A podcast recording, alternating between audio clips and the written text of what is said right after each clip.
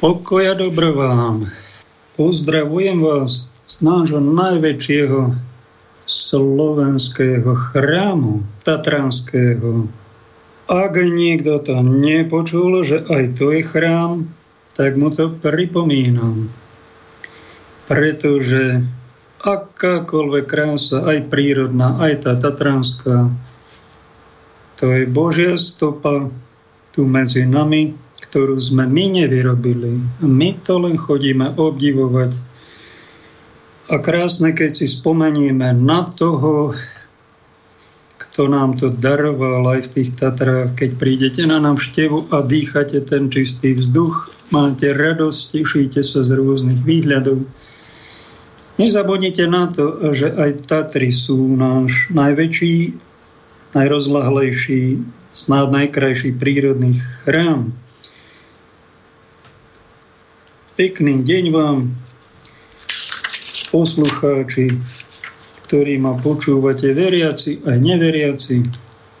Sú niektorí možno aj antiveriaci, poloveriaci, bývalí veriaci, chronickí pochybovači, ag- čiže agnostici, bludári, sektári, duchovní darebáčikovia, ak je to aj nejaký nihilista, bytaj a zvláštne pozdravujem reinkarnačných apoštolov, ktorí odkladajú svojho živo, svoj, žitie svojho života na nejaké iné životy a zabúdajú žiť tento život.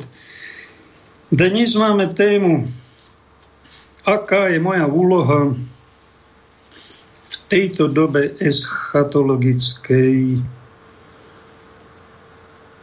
ja vás tu vyučujem za tých 8 rokov aj teológiu. Ak ste si ráčili všimnúť v každej tej relácii, spomeniem aj nejaký ten možno trocha cudzí výraz, ale ho nielen sa ním píšim, že ho hovorím a ovládam, ale vám ho aj vysvetlím a doporučujem, aby ste si ho zapamätali. A slovo eschatológia Určite za tých 8 rokov som to tu spomínal, ale tak nepriamo. Je to náuka o posledných veciach ľudstva, človeka, aj mňa ako individuality. Všetko má nejaký koniec a keď prichádzame do nejakej poslednej fáze, predstavte si, sú medzi vami väčšinou ľudia, ktorým sú pri sile, aj možno mladí, stredného veku, možno starší. Niekto robí práce v kuchyni, nejaká mamička a počúva ma, vítaj. Niekto šoféruje kamion alebo auto a počúva ma a niekto mi zavolal si tam z Južnej Ameriky, že ma počúva a cestuje na bicykli, vítaj aj ty. Ale sú možno aj takí, čo ležia na posteli, na lôžku a sú chorí a liečia sa a trpia, majú, majú takýto stav. A možno niekto ma počúva a už čaká na odchod do väčšnosti že má pár hodín pred odchodom z tohto sveta a sú to možno jeho posledné minúty. To je tá eschatológia pre ňo konkrétne, posledné veci jeho života, ale aj my ako ľudstvo máme nejaké tie dejiny, máme ich za sebou, mali sme tu pána hostia, spisovateľa Petra Pavla, ktorý mi tvrdí, že Slovania žili pred 8 tisíc rokmi a hádžu tam tisíce rokov aj tí rôznych vedci, historici, a niektoré 10 tisíce rokov ako, ako nejaké slivky po sebe a zabávajú sa tými tisíc rokmi. To si nikto z nás nevie overiť, čo bolo pred pár tisíc rokmi. My sa tak držíme Biblie a to ani nerátame, čo bolo pred 8 tisíc rokmi, pretože mala Mária Zagredy zjavenie, že pán Ježiš sa narodil 5299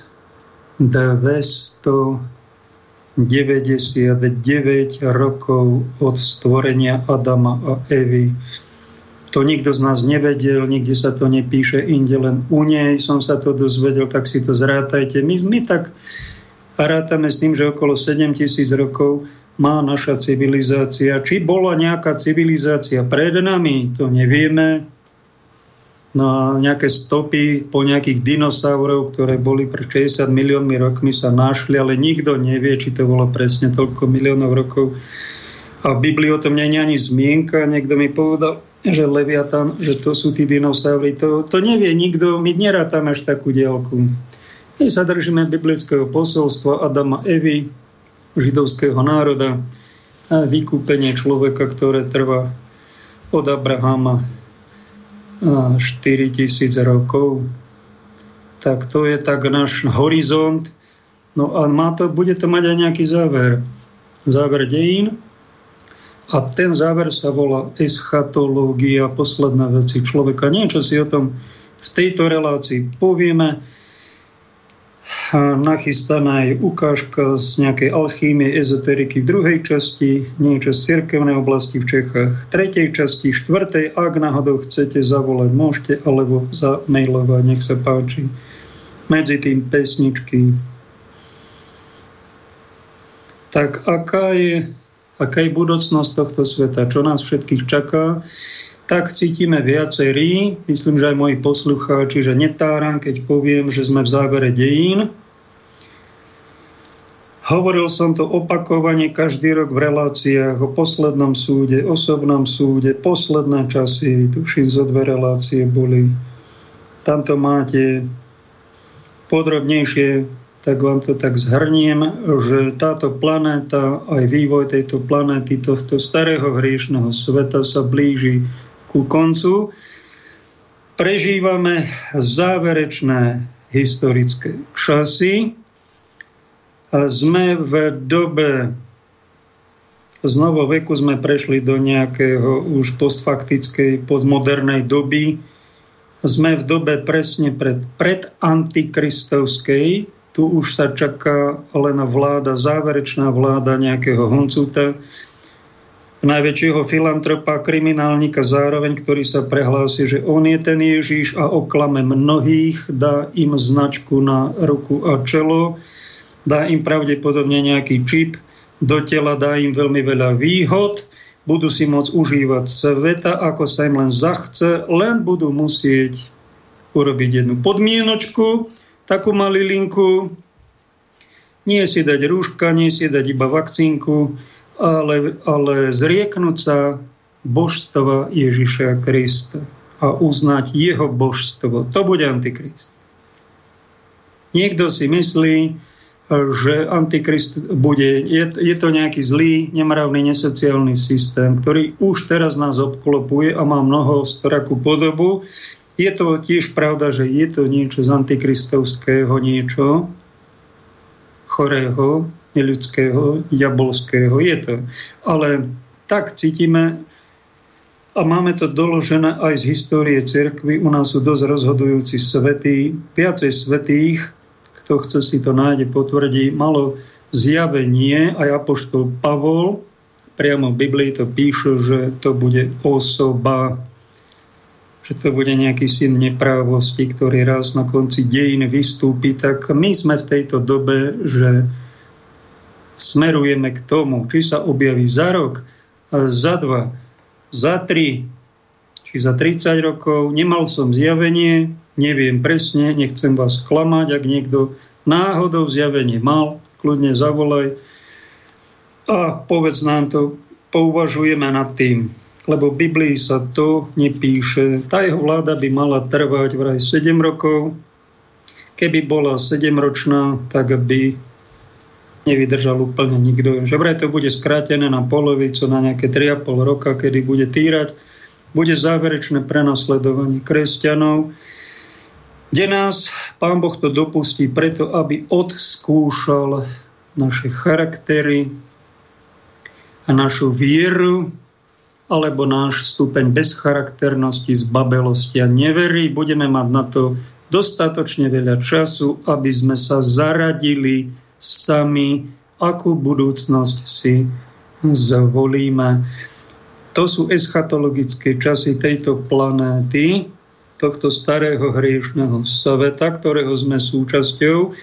A ak si niekto myslí, že staram, že to takto nie je, že to bude celkom inak, tak je to možné. Je to možné, ty máš na to právo si to veriť a určite túto reláciu vypneš a nebudeš ma ďalej počúvať a zapneš si nejakú ezoteriku, kde ťa budú presviečať, že všetko sa na dobre obráti, zo, zo všetkého sa vysekáme a bude tu len dobre a bude tu len sama sranda, zábava a nekonečne sa tu budeme reinkarnovať do tohto sveta a žiaden spasiteľ tu nikdy nebol ani nepríde. No tak ak chceš toto veriť, tak si to ver, ale ja ti musím povedať, ak ma ešte počúvaš, že veríš dosť podstatné bľudy nebiblické si ne, ty nemáš, nemáš vieru kresťanskú. Prepáč, ak si niekedy bol aj pokrstený, tak si tú vieru niekde potratil a chod sa pozrieť, kde asi, chod si tie kľúče, ktoré si stratil od života, hľadať, kým máš ešte čas, lebo ťa to zaskočí. Tak ako nás všetkých zaskočil komunizmus, keď tu prišiel, aj za svojou tvrdou pesťou, tak nás tu podobne zaskočila tá vraj pandémia so svojimi opatreniami. Zrazu to prišlo z ničoho. No a zrazu to aj odišlo. Tak sa môže zrazu objaviť aj nejaká vláda, záverečná vláda antikristovská a nejaká záverečná totalita. To sa môže stať, môže to prísť a mal by s tým inteligentný človek rád. Ale čo je taká radosť nás kresťanov, že tento bordel svetový a jeho správcovia, ktorí si myslia, že tu budú vládnuť na veky, tak nebudú. Budú mať svetovládu, ktorú chystajú nejakých 200 rokov, na nejakú hodinu si to odskúšajú, sa budú vychechtávať, tešiť a nás skúšať, tak oni dostanú jeden obrovský výprask. Kozmický otras to nazýva katechizmus a jeden obrovský výprask od, etch, od eschatona. Viete, kto je to eschatón? Veľkým E, to je Pán Ježiš. Eschatón znamená posledný. To je ten, kto bude mať posledné slovo. To je ten, komu patrí táto planéta to je ten, ktorý je jediný spasiteľ. Ak si ty myslíš, že si ty spasiteľ, tak chod sa liečiť, chod do Tatier a choď pekne pobehať nejaké tie štíty a, a nadýchaj sa čerstvého vzduchu a odfetuj sa z toho, že ty si nejaký spasiteľ. Nie si, neklam sa. Nikto z nás není spasiteľ. Pred reláciou som si tak uvedomil, to si mi pripomenul, a koľko máš tých relácií? 418, jo, to je tvoja relácia? Áno, a čo koho záš do relácie? Aký dáš názov relácia? To je tvoja relácia? Áno, áno, ja si myslím, že to je more. Nie, pane. Nie, milý Eschatón. To je tvoja relácia. To je tvoj hlas. Tu som povedal niekoľkokrát, že ak niečo dobre počujete, v tejto relácii, to tebe patrí, Pane. A tie moje hriechy to sú moje. Ale prišiel som aj na to, že aj tie hriechy, Pane, to není moje, to je tvoje, všetko je tvoje. Aj táto relácia, aj Tatry, aj celý život. Ak máš rodinu s deťmi, nepovedz si, to je moje. Nie, pane, to je tvoja rodina. To je tvoj život, tvoja relácia, tvoj dom, tvoje Tatry. To tebe patrí. Ja uznávam, že ty si pán a ty budeš mať posledné slovo a ty si ten eschatón, na ktorom najviac záleží. A čo je veľmi dôležité s týmto eschatónom, je dobré byť v priateľstve a rátať s tým, že tu príde a že tieto pravidlá, tento úžornícky systém, tento bordel v politike, toto mediálne strašenie a klamanie a pochechtávanie sa týchto cynikov, ktorí sú pri vláde tohto sveta a riadia politiku a geopolitiku a chystajú sa na záverečné cirkusové svetovládne číslo, nehajme im to, Pán Boh im to dopraje, je to Bibliou predpovedané, že to budú na chvíľku mať, aj že nás odskúšajú, aj že kresťania budú prenasledovaní. Nehajte im to. To je ich robota, ich pivo. Ja sa musím pýtať, čo je moja robota. Čo je moja úloha v tomto živote, v tomto svete. No prvom rade, čo som vám povedal, bod číslo 1, nehrať sa tu, že ja niečo zachránim. Ja nezachránim nič. Môžem pár vecí troška k lepšiemu napomôcť, k niekomu pomôcť, alebo niekomu možno aj zachrániť, zoperovať, zachrániť mu život, ako keď si chirurg alebo nejakú slečnu, ktorá je nešťastná, tam poobímať a bude jej manželom, tak to je trocha aj spríjemný život, zachrániš zdravie, ale my musíme prijať realitu, byť realisti, že Ježiš je spasiteľ. On zomrel na kríži, porazil diabla, či v to niekto verí, či to neverí. A keď mi jeden Jaro z Nemecka volal, že ako si to ja predstavujem, a my kresťania, že Boh Otec by dopustil takéto týranie svojho syna. Vy ste, čo ste to vy za neľudia, že vy toto vyznávate, že toto si Boh Otec prial, ty, si, ty by si si prial, keby si mal syna, aby ho nehali druhý utírať. Tak som mu povedal, vieš čo, aby som to nedopustil. Keby som mal dieťa, aby mi niekto utíral môjho syna alebo dceru, nedovolil by som mu to, ja by som ho zabil. Alebo on by mňa zabil. Nedovolil by som mu to. Ja som ale človek. Boh je niečo iné ako my ľudia. Ty na to pozeráš príliš z, z ľudského hľadiska. Boh to dopustil, Ježiš trpel, zomrel, vykúpil. No a potom eh, po nejakom čase mi prišlo, som mu ešte napísal, že vieš čo, a to, že Ježiš trpel a strašidelným spôsobom trpel a tak vykúpil tento svet, to je znakom nie nejakej bezcitnosti Boha Otca, ale skorej bezcitnosti nás ľudí. My robíme z hriechov, ktoré si tu páchame, ľahké, ťažké, robíme si chechtáky, chichychy, chachacha, robíme si, zhrešíme, no však robíme z toho srandu, však sa vyspovedáme, ha, ha, ha. No, ale Ježiš nám ukázal na tom kríži, keď strašidelne trpel zlobu nášho hriechu, on nám nastavil vlastne zrkadlo, aký sme my, cynici, bezcitní, neľudskí. Ako, toto je totiž tvár hriechu, čo ten hriech a hriechy dorobili s tým Kristom na tom kríži. Ty sa nehnevaj na Boha Otca, on to iba dopustil a bolo to iba na chvíľu. A tým nám chcel tiež niečo povedať, že to vykúpenie sveta to nebude nejaká sranda. Však to sú veľmi vážne veci a my veľmi zvážneme, keď sa nad tým zamýšľame. Tak aj vy, ktorí do kostola nechodíte, ste takí skoro neveriaci, či akí bývalí veriaci, však sa nad tým zamyslíte, buď to je teda realita, na niečo sa to stalo, no takto nastalo vykúpenie. A my vám sme povinni oznámiť, Ježiš to už nepovedal, nehal to na nás, na svojich učeníkov, apoštolov a ich pomocníkov, že planéta je zachránená.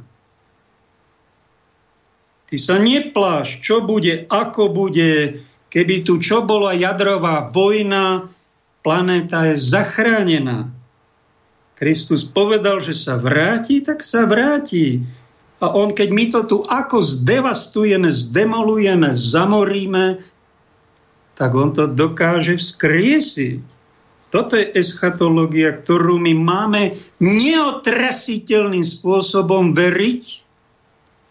A to sebavedomo vám to máme občas pripomenúť, aby sme sa neplašili, čo bude s planétou. Niekto by to mal aj pápežovi Františkovi pripomenúť, kardinál Sarach, sa tak zamyslel a povedal na takú jemnú lilinku kritiku pápeža Františka, však ľudia, keď idú za kňazom, za duchovným, za biskupom, oni nehľadajú, aby sme zachraňovali planétu ako vo Vatikáne, teraz moderné. Oni hľadajú Boha. Podal to veľmi presne. Pápež robí, čo sa mu dá, je na strane akoby globalistov, o tom potom, či to je to najsprávnejšie, ale však církev katolícka to není iba pápež jeden František, je tam aj pápež Benedikt. A 200, koľko, 60 a vyše pápežov pred ním, tak nemyslíme si, že František je spasiteľ. On není spasiteľ. On je momentálne len v úrade, v ktorom je, ale však tam máte Benedikta, máte tam aj iné príklady. Bod číslo 2 je, že my nebuďme slepí voči dobrým príkladom, ktorý v histórii máme a sú medzi nami prítomné, tak ako je prítomný vedľa pápeža Františka už koľko, vyše 9 rokov pápež Benedikt 16. Jozef Ratzinger, toho si nikto s katolíčkou tuším nevšíma. Tých doplašených mám na mysli. Oni, oni čakajú a každé ráno sa budia s hrôzou. Väčšiu hrôzu majú, ako keď nás obklopoval komunizmus oni majú väčšiu hrôzu z toho, čo zase František vyvedie, čo zase povie, a ako, ako tú církev a, ide zrútiť. A celí sú roztrasení a nevedia si to vysvetliť a sú aj takí, čo majú takú drzosť, čo povedia, že František určite není ani pravoplatný pápež, lebo to povedala nejaká Mária z Božieho milosrdenstva, nejaká, nejaká vizionárka ešte predtým, ako bol zvolený a oni sa toho držia. No tak dajte pozor a nezhadzujte mu autoritu. Je to aj pápež František, je to ale aj pápež Benedikt. A vedľa seba žijú takéto niečo v histórii cirkvi. Bolo niekedy, boli nejakí pápeži, ale tí sa preklínali, bojovali proti sebe pred 600 rokmi, až ich museli všetkých zrušiť. Ale taký, že by boli dvaja pápeži, to máme na záver dejín. A to je tiež jeden zo znakov, že žijeme v posledných časoch. Že naša doba je eschatologická.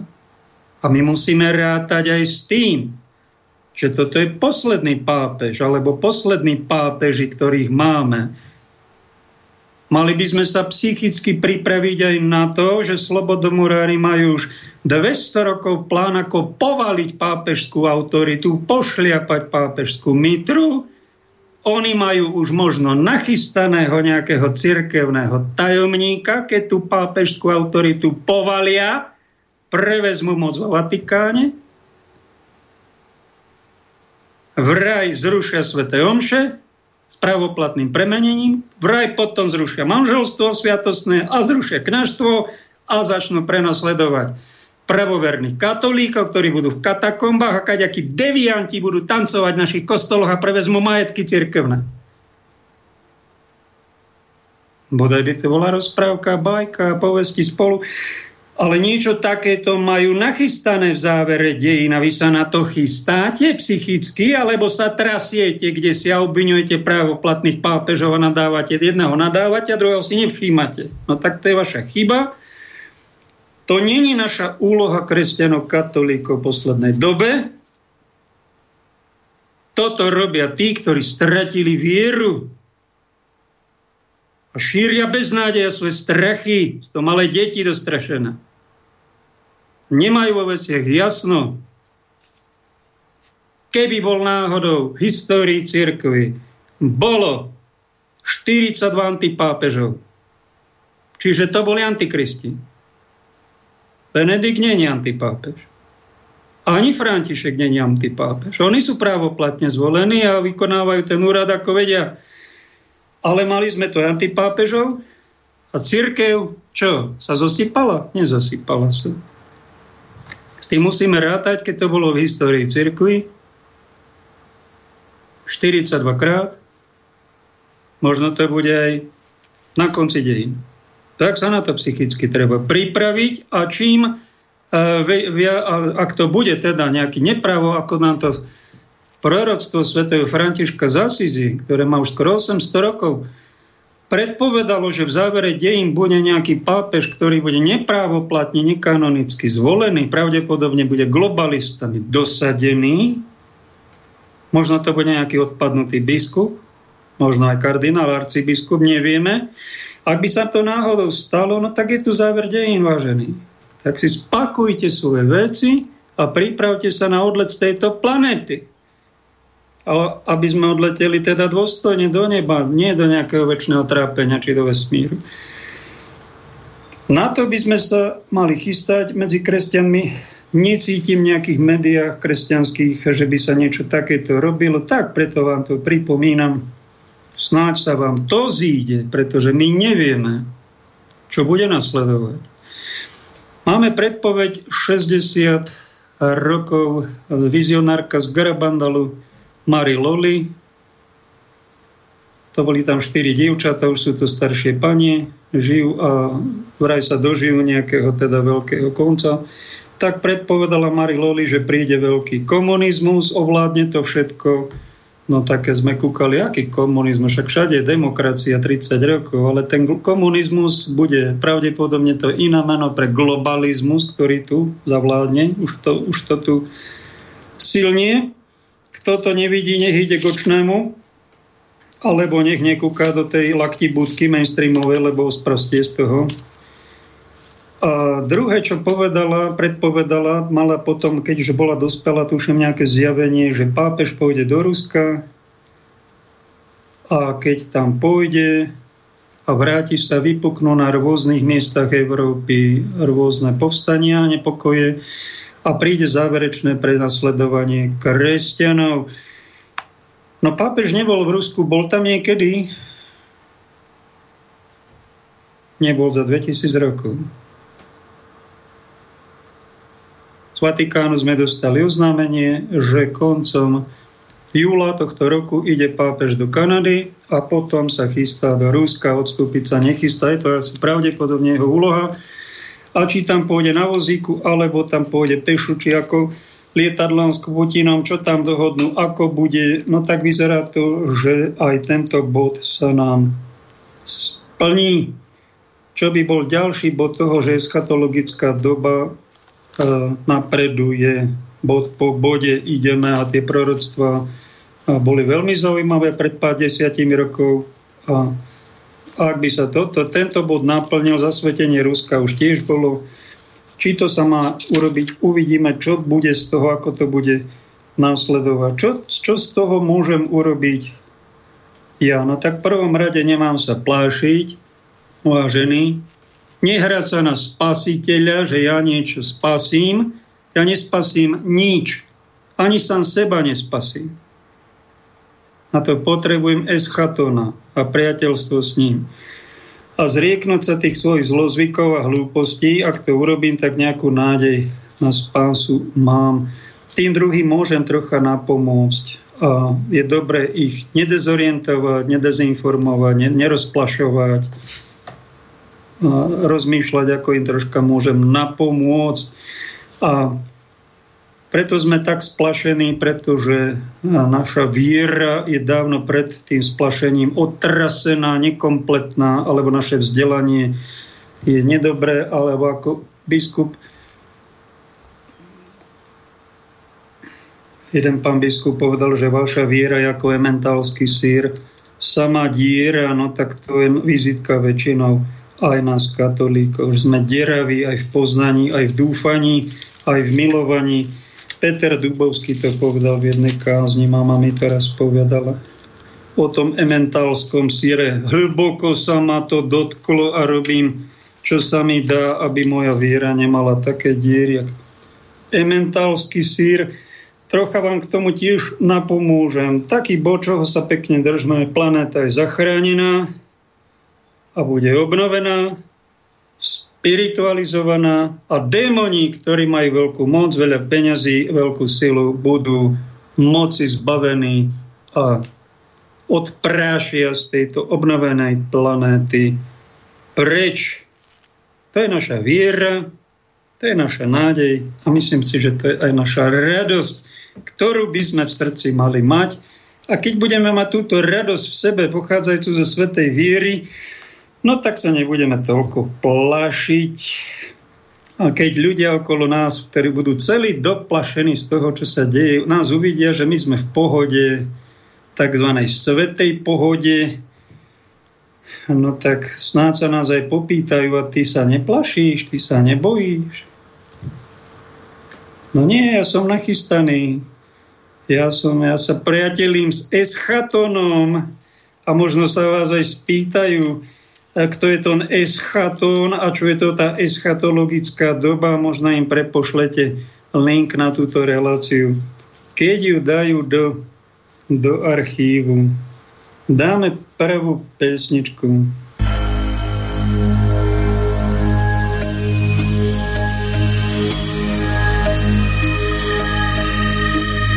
Mám ti co říct, já nejsem z cukru, co nadělá to, že mě nepředěláš, není žádný tajemství. Mám toho víc, dělám si, co chci, co naděláš. Nikdy mě nepředěláš a jako vůně uletím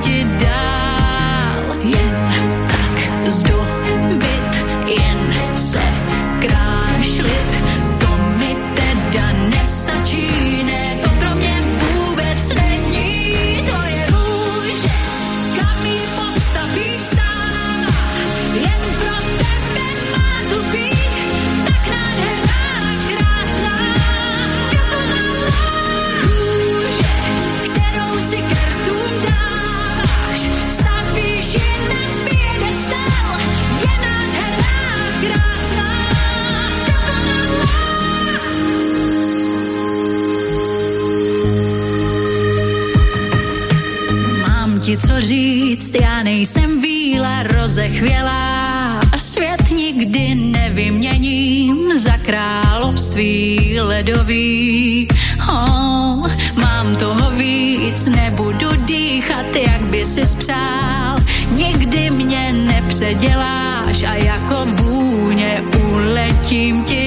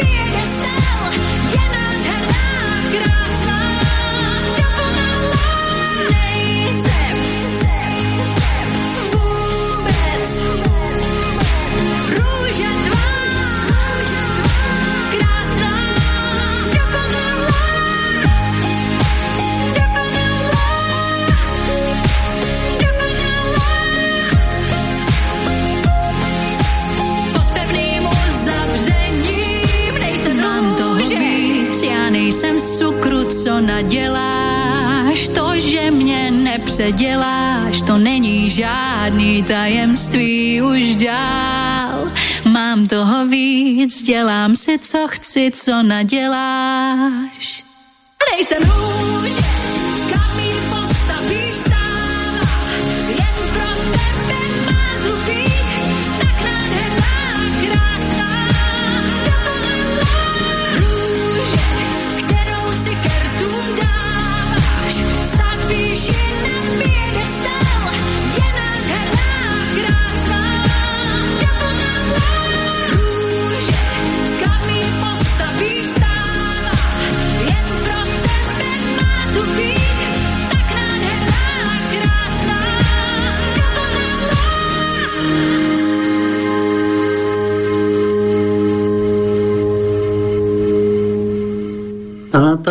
tá ľudská vandráčka, tejto pesničke rúže, no táto valcuje.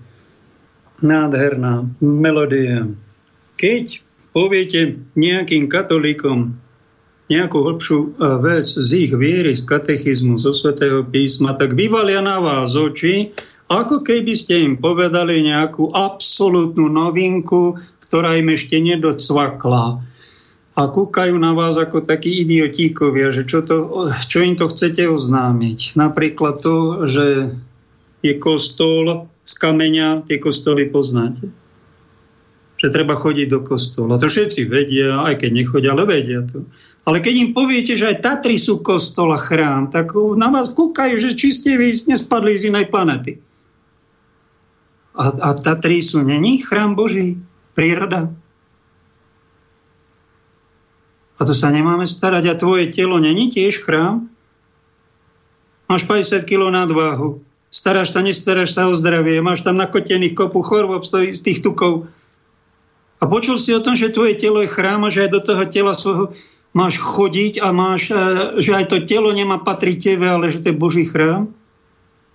No tak to vyvali kúka na vás ako novinku, keby ste mu povedali. A to, je, to sú tie diery, tá viera dervá, gementálsky sil, že oni nie sú, oni sa nad hlbšími vecami svojej viery, svojho života nezamýšľajú. A to je naša tragédia. No tak keď žijete s takými darebákmi pravovernými, eh, tak musíte to s nimi vydržať a tak apoštolujte, nie násilne, ale občas im dajte nejakú otázku a ty si myslíš, že to telo patrí tebe? A že to nemá byť tiež Boží chrám? Alebo keď si nejaký pán otec myslí, že to moja rodina, to je moja manželka, opováž sa mi na ňu pozrieť. A žiarli, no tak tá žena veriaca mu možno povie, a ty si myslíš, že to je tvoja rodina? Tvoje deti, tvoja žena? Však to patrí tiež Bohu. A taká veta je písme na tom, ak sa nezrieknete všetkého, čo máte, nemôžete byť mojimi učeníkmi, povedal pán Ježiš. A zrieknúť sa, to neznamená, že sa máš rozvádzať. alebo že máš chodiť iba do prírody. Však ja ti to nehovorím, že iba do prírody. Ja si vážim Boha aj v knižnici. Pretože aj tam je prítomná pravda. Docvaklo ti to, že aj knižnica má byť chrám. A ja tam idem nie uctievať nejakú pačamamu, ale hľadám pravdu v tých knihách, tom poznaní. A robím to 10 ročia. A to nekážem, aby ste to všetci robili Niekto sa má venovať svojim piatim deťom, ja sa venujem svojim piatim knihám, čo mám rozčítané, tak každý robme niečo iné. Pán Boh nás na niečo iné povolal, ale o telo sa máme staré všetci svoje. A spiritualizovať ho. Jedného chlapca som stretol nedávno. Ani mi nemusel nič hovoriť, ale som zacítil, Bože, to je živočíšny človek ako som to zistil, nevidím jeho avru, nemám ten dar, ale cítil som, že páchne, ale tak silno a tak živočíšne, že ma to prekvapilo. Človek, ktorý má niečo s reholným životom spoločné, to, no tak aj taký sme. No. Niektorí sú jemnejší, voňavejší a niektorí páchnú viac. No. Tak, tak rob niečo so sebou, sa sprchuje ja, dosť často, no tak rieši to tak. Jedna z možností je potom treba niečo robiť, troška možno zmeniť stravu, trocha si dať pozor na odsudzovanie, trocha sa jemnieť, a trocha si všímať niečo, čo viac vonia a menej sa venovať tomu, z čoho človek napáchne a troška zosmradí ho to. No. Dá sa pracovať v tomto čase aj e, v... Ľudí to neraz ťaha do nejakých centier, sú v centrách a tam, to, čo v tom centre majú? No dobrý plat majú, dobré postavenie majú, sú strašne dôležití o všeličom rozhodujú, majú kopu ľudí pod sebou a výsledok toho je čo, keď sú tam celý rok? No, že im narastie pícha a ego. A keď sú tam viacej rokov a 10 ročí, tak majú veľmi veľké ego a píchu. Čo im na toto pán Ježiš povie, keď, maj, keď im toto rastie, takýto nádor pýchy. A sú stále dôležitejší, nafúkanejší a viacej inými pohrdajú. No tak povedal im takú vetu, kedy si dobre si ju pripomenúť, kedy si aj celý svet získal a svoju dušu by si si poškodil, nič by ti to neosožilo. A keď náhodou odvolajú toho človeka z nejakého dôležitého úradu, kde teda zarábal, ako pán prezidentka zarába 14 tisíc eur, to je strašne dôležitý úrad, no ale je to hrôza, čo predvádza. Zapája nás do vojny proti Rusku, no tak to, to je hrôza. To je z pokory, No tak a prečo ho nenapomínaš, pán Robert Beza, keď si ho požehnal? Prečo ho nenapomína KBS? Čo to robíte, pani prezidentka vláda? Kde nás to chcete? Do akého konfliktu u Rusko-Ukrajina? Dopredu je rozhodnuté, kto je víťaz. A vy prečo podporujete tú stranu, čo prehrá? Ja úplne nerozumiem tomu samovražednému bláznovi, ktorý stále pýta 5 miliard euro od, od, od, od celej Európy, dávajte nám na zbranie, ideme proti Rusku, keď on dopredu vie, že prehral. A miesto toho, aby dal tomu Rusku Donetsk a Luhansk, tu máte, urobili sme chyby a dajte nám pokoj a život bude pokračovať. On pokračuje vo, vojna, vo vojne, aby Rusi ešte viacej ľudí zavraždili, zabili, územia obsadili, a potom čo, keď vás obsadia? Potom odletíte niekde, budete tam nadrogovaní, dôchodková? Tomu nerozumiem. Toto sú ne, nepochopiteľné, iracionálne veci, čo my vidíme. To sú nejaké hry nejakých mocných. A Rusko, keby chcelo, no jeden na druhý deň tú vojnu vyhrá, Dalo by tam ani nie jadrové zbranie, nejakú strednú zbraň by tam použili, oni by pustili do gatí, ale oni to potrebujú predlžovať tiež, lebo sa dohodli asi s pánom Švábom, že to takto má ten veľký reset pokračovať a každý deň majú plus miliardu na účte, Európa krváca, Amerika obchoduje a my, a my kúkáme, čo sa to tu deje. No to je, je to veľká bieda. No? Bodaj by to boli už posledné časy a skončilo to, lebo je to strašne niečo nedôstojné. Tu kopu ľudí živorí nemá na základné veci. Oni miliardy si tam hádžu na zbranie a na drogy, ktoré sami šňupajú, aby pokračovali v samovražde geopolitickej. Iné vysvetlenie nemám, len že chystajú vládu Antikrista. Preto toto robia. Sú tam hore celkom dohodnutí, aj s Rusmi, podľa mňa. To zdánlivo je, že sú proti sebe. Oni sú jedna partie. Čo robiť? Toto sa deje v centre a byť v centre a mať účasť v nejakej funkcii a toto podporovať, čak to je bláznostvo.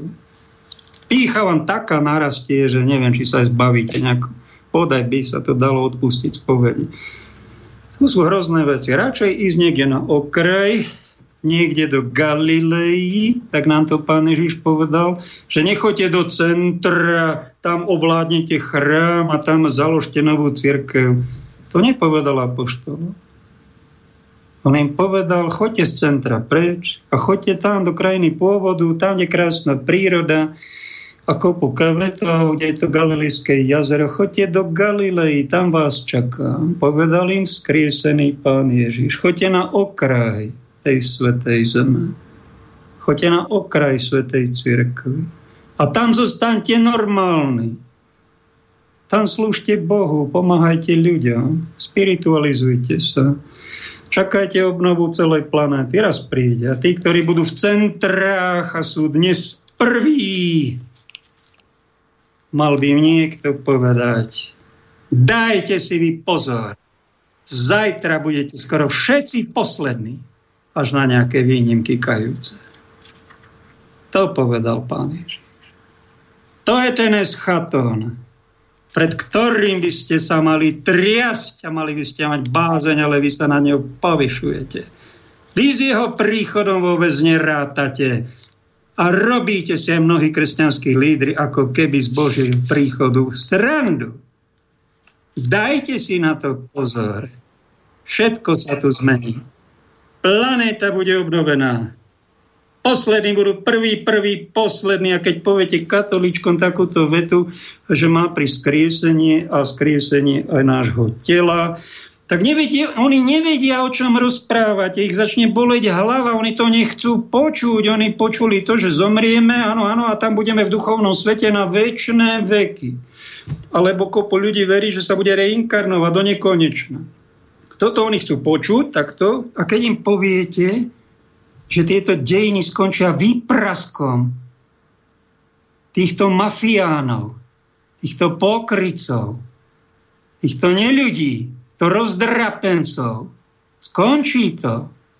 A že naše tela budú skriesené, ako pán Ježiš mal skriesené telo a že aj tí, ktorí sú dnes v duchovnom svete a sú svetci, sa tu objavia obnovenom duchovnom tele a že táto planéta, ktorá bola kolóniou pekla, sa stane pobočkou neba a bude sa dať cestovať priamými linkami e, do nebeských výšin a že bude nejaký kontakt, ako máme kontakt s peklom teraz, tak budeme mať kontakt priamy s nebom a že zlo tu nebude a naše tela budú obnovené, no tak toto je pre nich taká, že onemejú, oni to nechcú počuť, zapchávajú si uši. No tak prepáčte, ale toto sa píše v katechizme. Toto sa hovorí, že to je pravda našej víry a že aj to telo, ktoré máme, treba mať ku nemu primeranú úctu a chystať sa na to spiritualizované, premenené telo, skriesené. A sú ešte aj takí, čo nám klamu, že Ježiš bol vzkriesený, ale len tak duchovne. On tu nebol telesne vzkriesený, len duchovne, akože No tak ale kameň bol odvalený. Na čo by ho bolo treba odvaliť, keď napísal jeden poslucháč veľmi trefne. A všimli ste si, milí darebáčikovia, ktorí čítate kadejaké posolstvá, ktoré vás zavádzajú, že vo Svetom písme Pán Ježiš sa zjavil, vyčítal apoštolom neveru po skriesenom tele.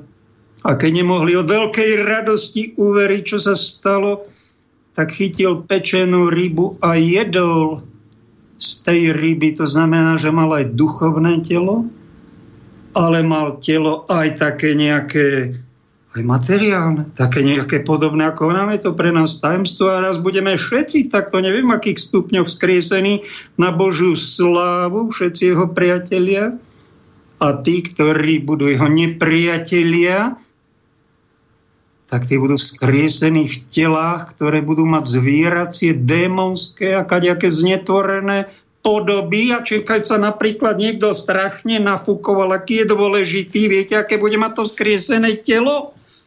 Duch Boží mi vnúkol, že bude taký veľký, taký malý trpaslík, ako je dnes veľký frajer, ako sa nadrapuje, aký nad ostatných namyslený. Tak bude mať to telo napotrestané také malé. Keď niekto si pestoval nejaké zvieracie zlozvyky a nez, nezbavil sa ich počas života, tak bude mať zvieraciu podobu. To zviera, ktoré má tu nerez, bude to v jeho tvári.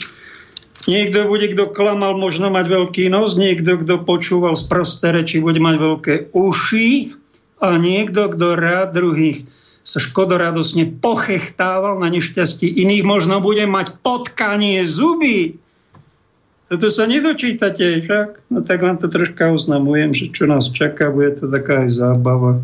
To je to skriesenie na hambu, s týmto títo démoníkovia nerátajú.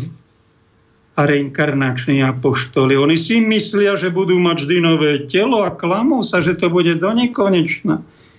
Vážený, nerobme z toho srandy, lebo narazíme na tvrdý múr reality a zrazíme sa s tou realitou. Aj s tým, čo nás stane, toto je Bibliou predpovedané, ja som povinný vám to povedať, tak vám to hovorím. Dáme si teraz ukážku z bohatej tvorby internetu našeho putování po zemi a podobně. Je to velmi zajímavé, protože mě zrovna tyto souhrny baví číst, totiž přehlednější. Kdo, kdo to umí prostě, Casey si těžko překládá, protože ten jeho jazyk je těžké, je to stará angličtina. No a on, on tam v, jedné té, v jednom tom výkladu se dotkl tématu, to jsem chtěl na to navázat, Dotkl se tématu vlivu zlatá stříbra na člověka, na lidské zdraví a na člověka. A on tam tvrdí, už někdy před stolety, někdy v roce 1920, řekl, že zlato a stříbro jsou jediné kovy, které se dají, pokud jsou přijímány v té formě koloidní nebo v té formě organické, to znamená skrze potravu, skrze rostlinu, která to jaksi přežvíká, protože samotný kov vyrobený umělou cestou jako tavicím procesem je nezdravý. Všechny kovy jsou nezdraví. No, ten se ukládá ano, v těle, že? Ano, ten se ukládá a on říká, že tyhle ty dva kovy jsou jediné prvky kovového typu, které se, kterýma se tělo dokáže dobře vypořádat, má na ně, oba dva na něj mají pozitivní vliv. A on tvrdí, že při pravidelném, nechci říci každodenním nebo každotýdenním, ale pravidelném a občasném používání toho jeho přístroje nebo toho koloidního roztoku, jak zlata, tak stříbra, dojde ke prodloužení života o 50%. To řekl dvakrát za sebou. Říká, že právě tyto prvky mají oba dva, jednak bakteriostatický vliv, to má hlavně zlato, a bakteriocidní má stříbro.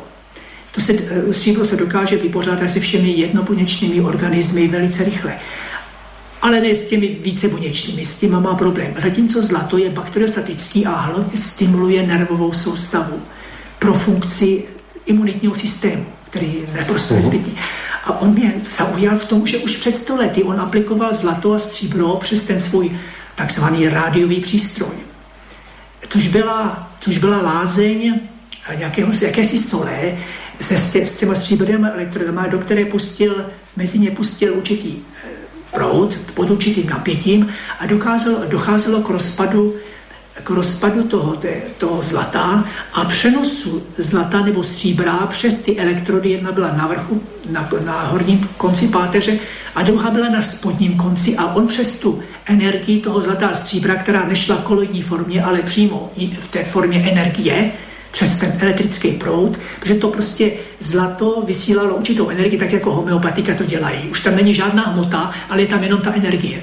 Přesně to samý on dělal, protože tehdy se koloidní zlato a stříbro, ne, že by o něm nevěděl, protože to už je stovky let starý, To už se, o tom se ví už dlouho, ale nikdo ho nedokázal vyrobit.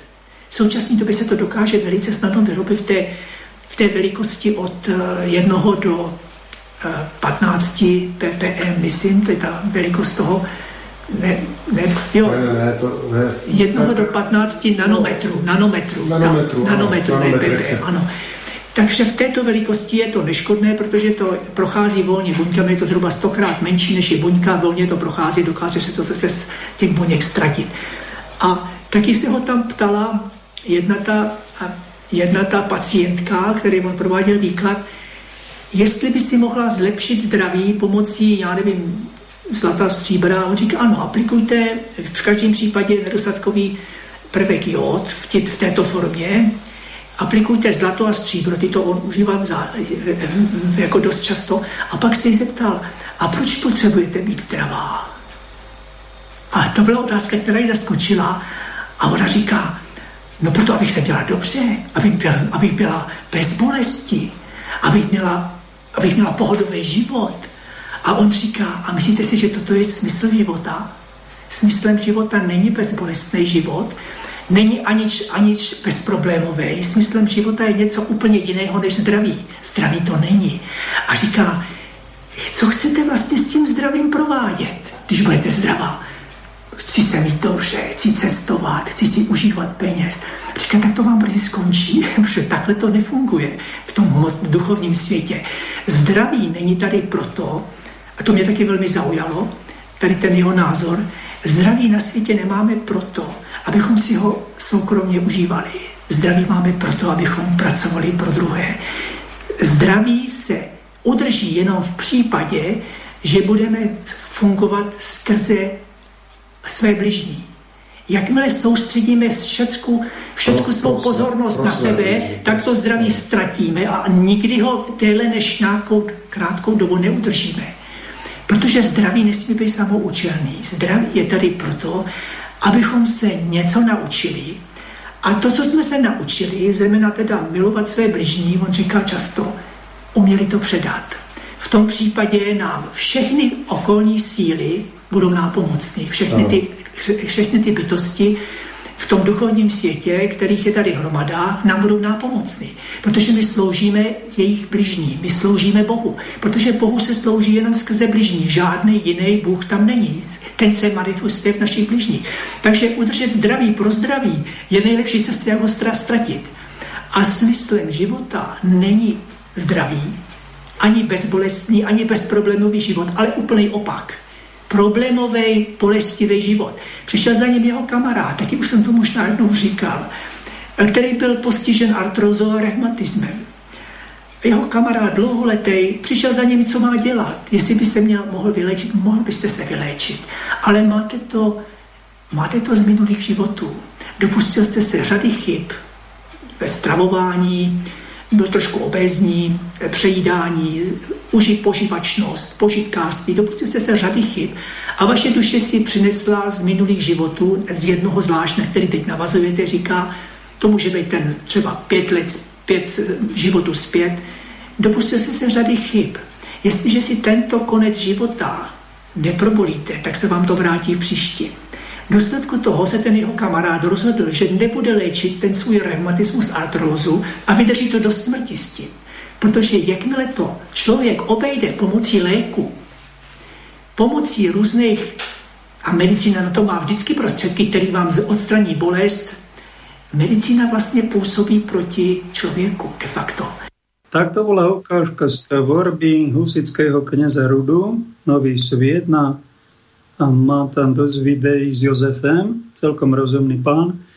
Rozumné, inteligentné dialógy, troška slobodnejšie a dostali sme takú, je to taká malá ukážka aj pre tých, ktorí patria do tej komunity, ktorí keď sú nejaké problémy, vedia hneď, že to je z minulých životov, to je také moderné, ľúbivé, mnohí to radi počúvajú a zvalíme to na minulé životy. Keď máme nejaký problém v tomto svojom živote, máme nejakú smolu, ktorú oni nazývajú karma. My to tak voláme v kresťanstve smola, nepožehnanie.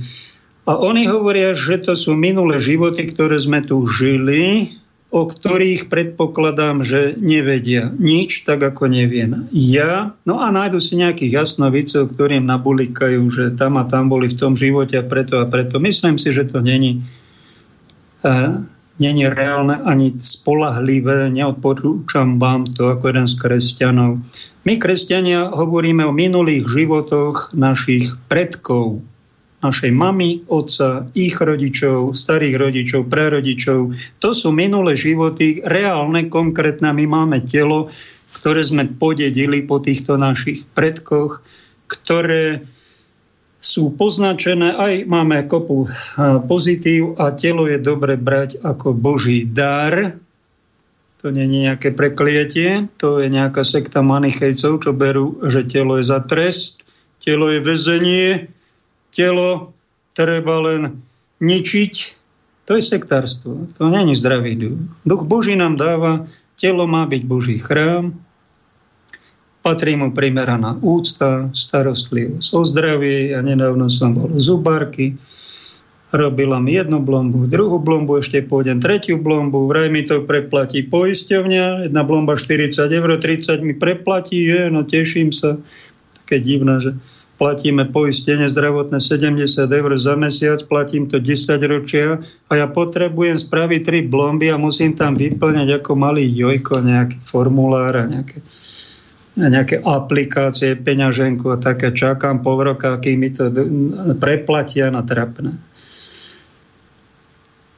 Ale je to starosť o zdravie, aj tie zuby k tomu patria, nevykašľať sa na seba, aj nemať nadváhu, aj nebyť nervózny, a nedávať si do seba nejaké experimentálne manipulačné preparáty. To patrí k zdraviu, pretože mali sme tu takú módu dva roky aj v cirkvi, že hoďte si do seba nejakú genetickú manipuláciu, ani neviete čo, lebo to nakázal nejaký hygienik a nejaký gatez a potom zistujeme, koľko to má postihnutý. Však to je neúcta k samému, k sebe.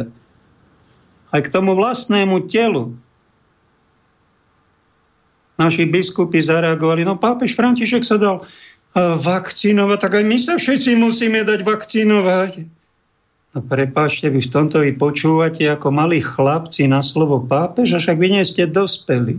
Oveľa dospelejšie sa zachoval arcibiskup Cordileone, San Francisku, ktorý odkázal pápežovi, ja mám imunitu dobrú, ja po porade so svojím lekárom nepotrebujem byť vakcinovaný a ochránil aj svojich veriacich, ktorých chcel niekto narvať im tie genetické manipulácie.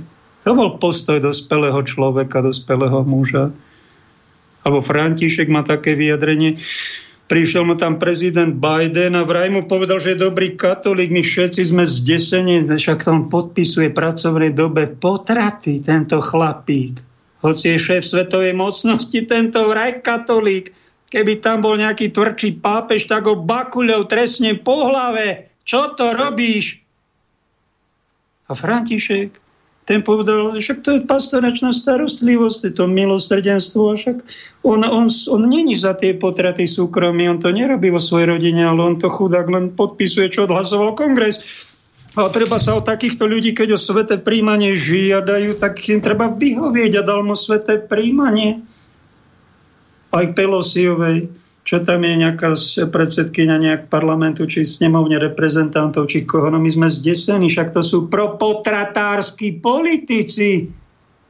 Čo ten František robí? Však toto, mnohí o ňom tvrdia, že ten tu, to je antipápež, ale nie on, jeho, jeho pastorácia, pastoračný prístup a prešíbaný jezuita je to, s touto mocnosťou chce byť za dobré, no a ochraňuje vás všetkých katolíčkov, aby vám nerobil svet problémy, tak on si zvolil takúto taktiku, pre mňa nie je moc pochopiteľno, ale musím chrániť pápeža a jeho dobré úmysly, teda, ale páči sa mi oveľa viac taký biskup Strickland z Texasu, ktorý pápeža napomenul, ale nie tak na hulváta, ako my to tu zvykneme v Európe, nevychovanci, rozdrapenci, zrušíme hneď pápeža, nakýdáme na ňo a zaklameme, že není platný v úrade.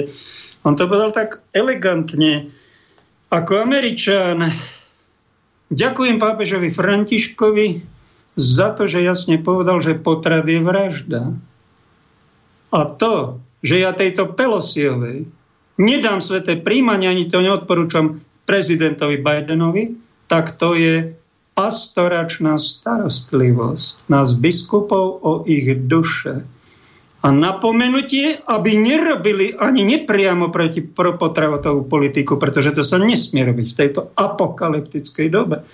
To je postoj dospelého chlapa. Aj František sa nad tým zamyslel, ale už tak skromne povedal, no tak No ja neodpiatám sveté príjmanie, ale keď má niekto s tým problém, nech sa ide poradiť so spovedníkom a ten spovedník nech ho napomenie.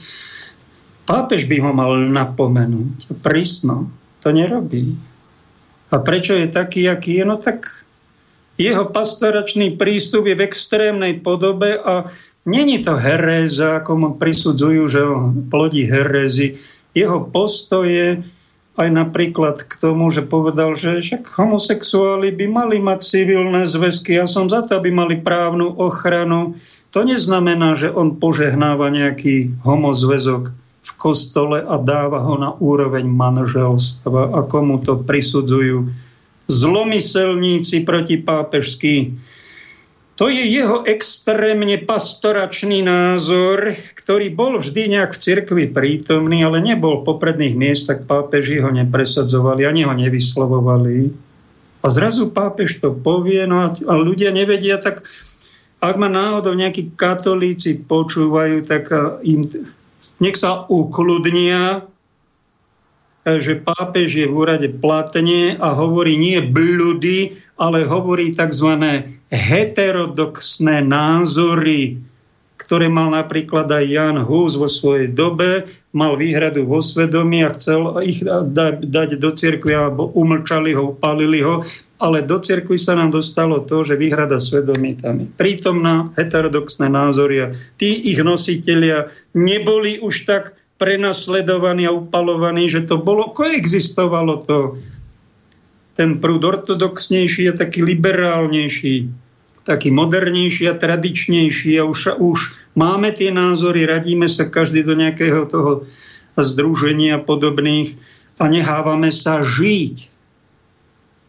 A keď je pápež náš heterodoxnými názormi teraz, pápež František, a je tam aj pápež Benedikt XVI s ortodoxnými názormi, a oni sa znášajú, tak milí katolíci, znášajte sa aj vy a nenapádajte sa jedna skupina druhú skupinu, ani neurážajte jedného pápeža či druhého a majte pre jedno, jeden názor ortodoxný aj heterodoxný, čiže to taký paralelný, taký okrajový, ktorý momentálne je v centre, ale keď náhodou príde kardinál Sarák, zase sa to vráti a bude to ako za Benedikta, za Jana Pavla II.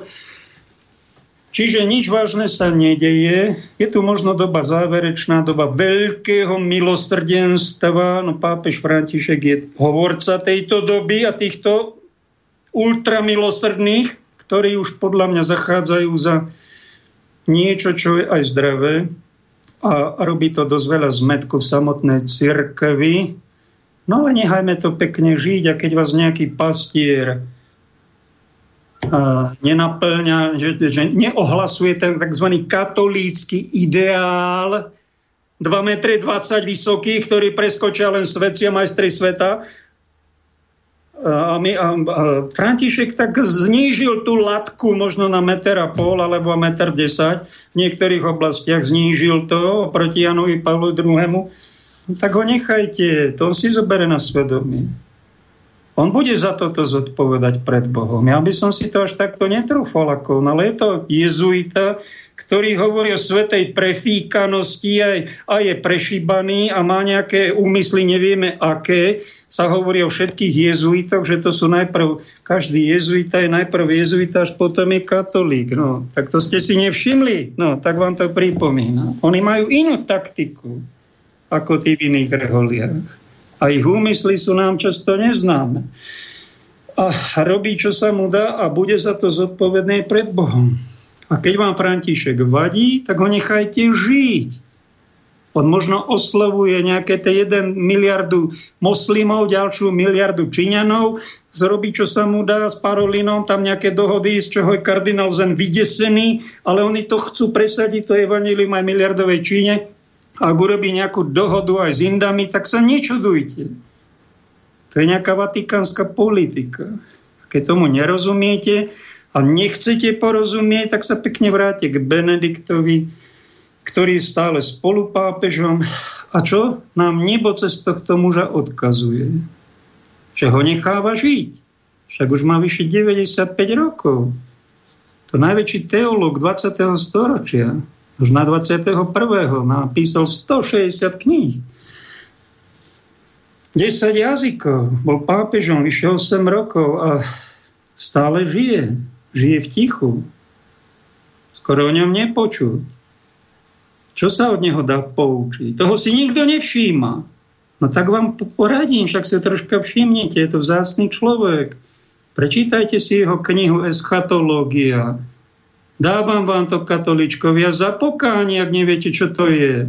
Si to zožente za pár eur. Prečítajte cez prázdniny. Ona mi aj takým krásnym príkladom, a bol by som úplným hlupákom, keby som vás na to neupozornil, že pracovať sa dá roky pre nebo aj v tichu, že sa dá nezištene svoje miesto ponúknuť inému človeku na každom spoločenskom poste, aj na tom prezidentskom, generálskom, aj pápežskom. To sa dá, aj keď túto milosť odchádzajúcu, ktorá popri milosti posvedzujúcej a milosti pomáhajúcej, zóna milosť odchádzajúca, tá existuje tiež. Majú ho pokorní ľudia. Aj keď to kariéristi v cirkvi alebo v štátnej správe či policii nikdy vám o tom nepovedia o tejto milosti. A zatlkajú to.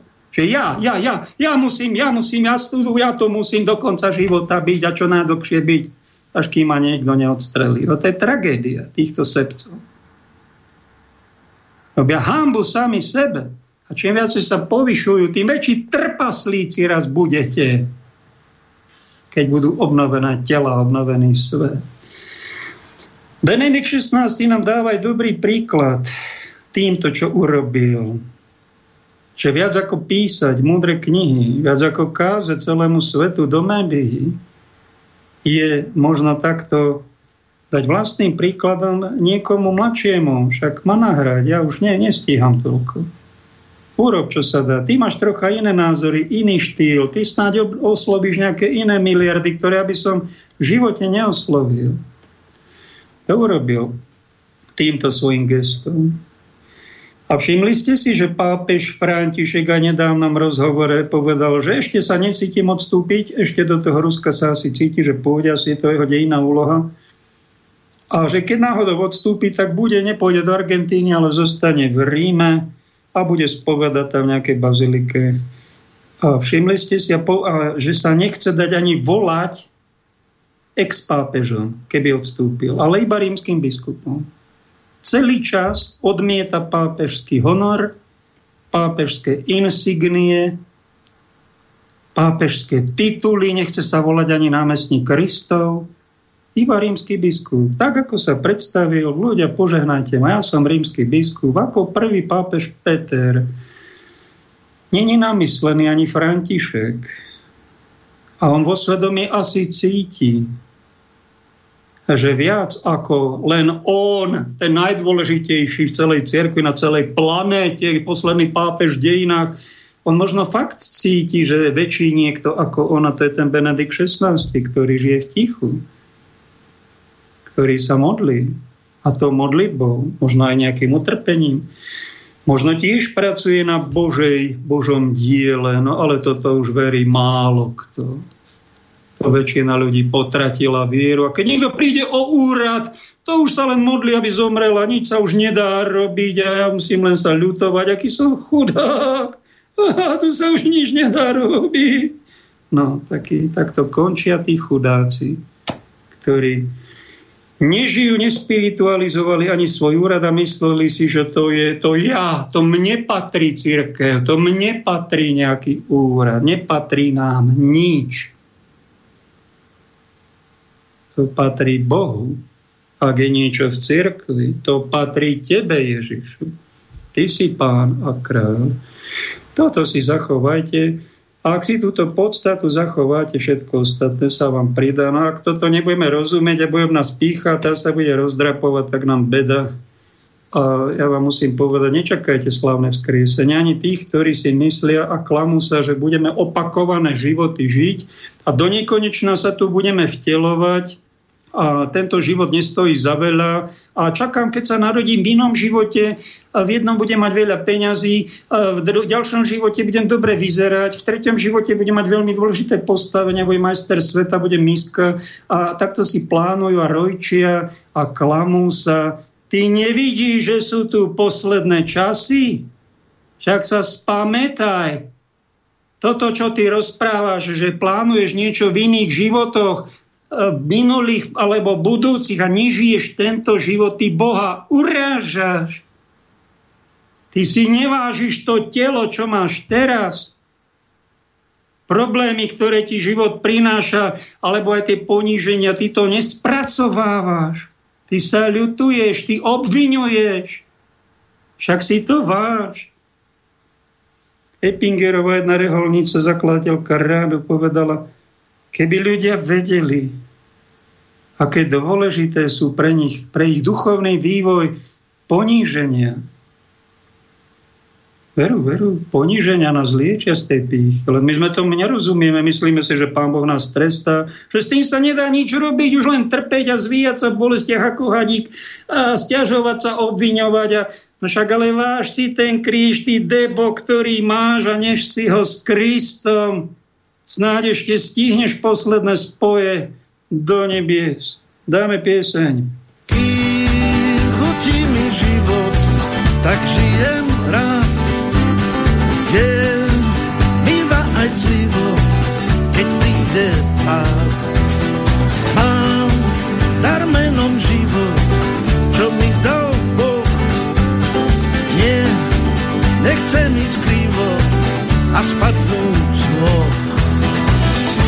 zostať sebou samým, no nebyť sám, tak chodím s pesničkami, občas aj k vám. Človek je veľký srdcom, ver, otvorí týmto kľúčom. Každé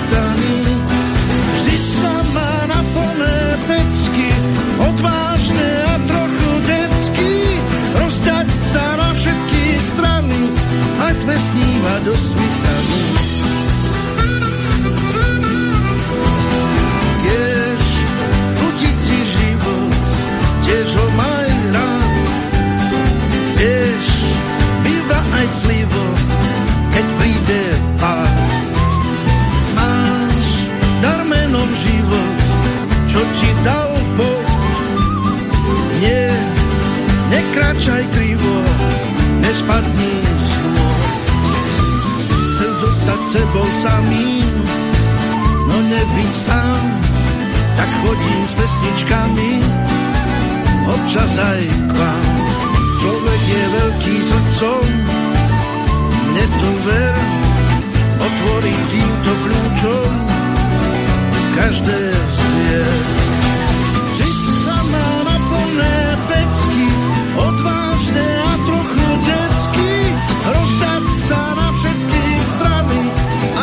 aj pesníva do svitaní.